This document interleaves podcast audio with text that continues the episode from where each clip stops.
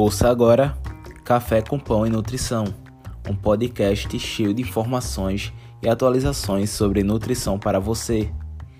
O podcast é construído a partir dos encontros virtuais do Grupo de Estudos de Nutrição Humana e Dietoterapia do PET Nutrição, alimentando ideias da UFOP. E no tema do dia, conversamos um pouquinho sobre neuronutrição.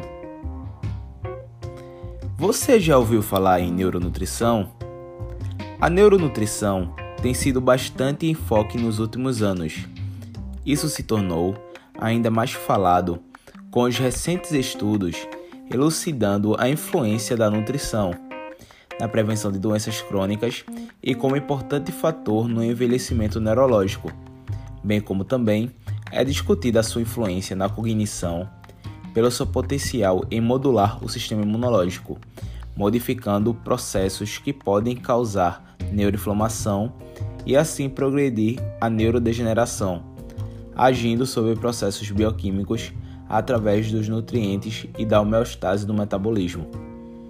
Dessa forma, fatores dietéticos como bioativos, vitaminas e polifenóis, bem como a dieta rica em ácidos graxos saturados, ultraprocessados e açúcares, que são considerados fatores modificáveis, são capazes de interferir de forma benéfica ou não na saúde cerebral.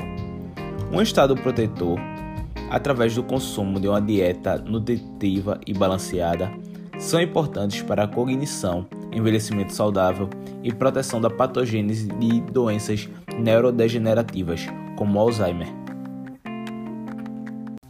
Mas por que a nutrição é interessante para a cognição e o envelhecimento?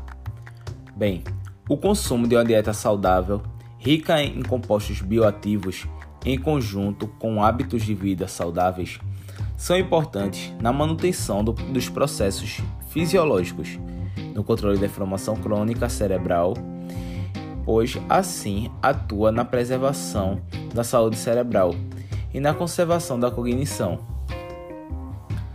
A cognição é o conjunto de ações reguladas a nível cerebral, como atenção, linguagem, aprendizagem, memória e percepção, que nos permitem receber e interpretar as informações relevantes a partir dos sentidos. Com o passar dos anos, é natural que a função cognitiva sofra uma queda. Assim, a nutrição pode atuar bem como atividade física, sono, agindo sobre os processos que levam à perda da cognição. Mas na nutrição e função cerebral, qual é o papel do intestino na neuronutrição?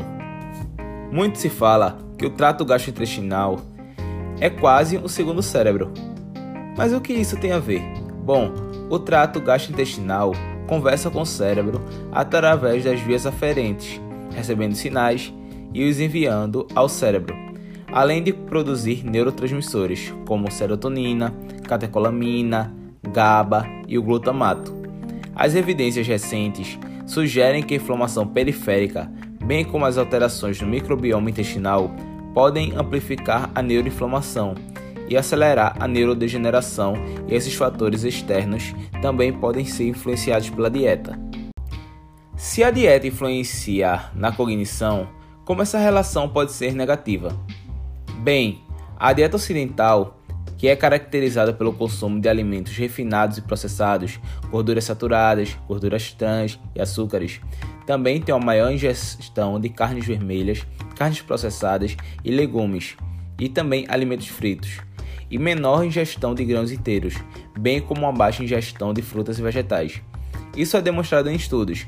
A capacidade, então, de alterar a microbiota intestinal e o funcionamento do trato gastrointestinal. Assim, aumentam a inflamação e afetam a permeabilidade do trato gastrointestinal. Também impacta no eixo microbiota, intestino, cérebro, inflamando a micróglia e assim na função cognitiva de forma acelerada. Muito se fala das dietas DASH versus a mediterrânea. Elas são uma boa estratégia na neuronutrição? Bem, primeiramente vamos conhecer as dietas. A dieta mediterrânea segue padrão de consumo de frutas, vegetais, grãos integrais, nozes e leguminosas. Uma gestão moderada de peixes, aves e álcool, especialmente o vinho tinto, bem também como o consumo de azeite de oliva e baixa ingestão de carnes vermelhas e processadas. Enquanto isso, a dieta DASH foi inicialmente pensada para o tratamento não medicamentoso da hipertensão arterial, no qual recomendo uma alta ingestão de frutas, vegetais, nozes e produtos integrais. No entanto, em contraste com a do Mediterrâneo, o DASH dá maior ênfase aos laticínios, com maior teor de gordura e não recomenda o álcool. Ambas as dietas estão relacionadas na literatura com a menor perda da função cognitiva, acompanhando redução no risco de Alzheimer, mesmo que os resultados não tenham sido consistentes, e a evidência da relação causal é limitada, isso devido ao pequeno número de estudos realizados com intervenção dietética. Uma curiosidade é que recentes estudos de neuroimagem demonstram o fator protetor da dieta mediterrânea nas estruturas neuronais e alterações morfológicas iniciais ligadas à neurodegeneração relacionadas ao Alzheimer. Os estudos têm algumas limitações no que se diz respeito à avaliação na adesão à dieta. Além disso, no que diz respeito aos resultados cognitivos medidos, há heterogeneidade dos resultados encontrados. Entretanto, em uma visão geral, as evidências disponíveis sugerem que ambas as dietas podem fornecer sim proteção contra a neurodegeneração durante o envelhecimento. Os efeitos benéficos da dieta do Mediterrâneo sobre a cognição são mostrados em ensaios de longa duração, em torno de 12 meses ou mais, demonstrando que é importante sim que haja adesão a um plano alimentar saudável. Ambas as dietas seguem um padrão de serem pobres em gordura saturada, açúcar e rico em antioxidantes, fibras e polifenóis, que têm potenciais efeitos independentes na saúde do cérebro.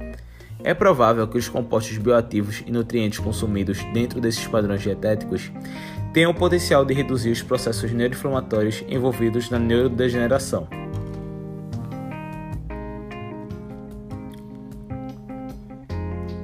Também temos um destaque para a dieta Mindy. O que seria essa dieta Mindy? A dieta Mindy é um padrão alimentar que segue a junção dos dois tipos de dieta mencionados até aqui, que são a dieta mediterrânea e a dieta DASH, que incorpora alimentos com base em evidências demonstrando ser mais interessante quando comparada à dieta mediterrânea apenas, e também foi associada à redução do risco de Alzheimer. Dentro do que foi discutido, também conversamos sobre quais nutrientes seriam interessantes para serem suplementados. Os principais foram vitamina D, vitamina E, vitamina A, ômega 3, magnésio, polifenóis, vitamina B5. Essas atuam no sistema imunológico, diminuindo o impacto inflamatório pela ação antioxidante e imunomodulatória. Esse podcast é um pouquinho da nossa discussão sobre o tema e não exclui a necessidade de consultar seu nutricionista ou médico. Se você gostou, venha participar dos nossos encontros e continue nos acompanhando aqui e no nosso Instagram. Até a próxima!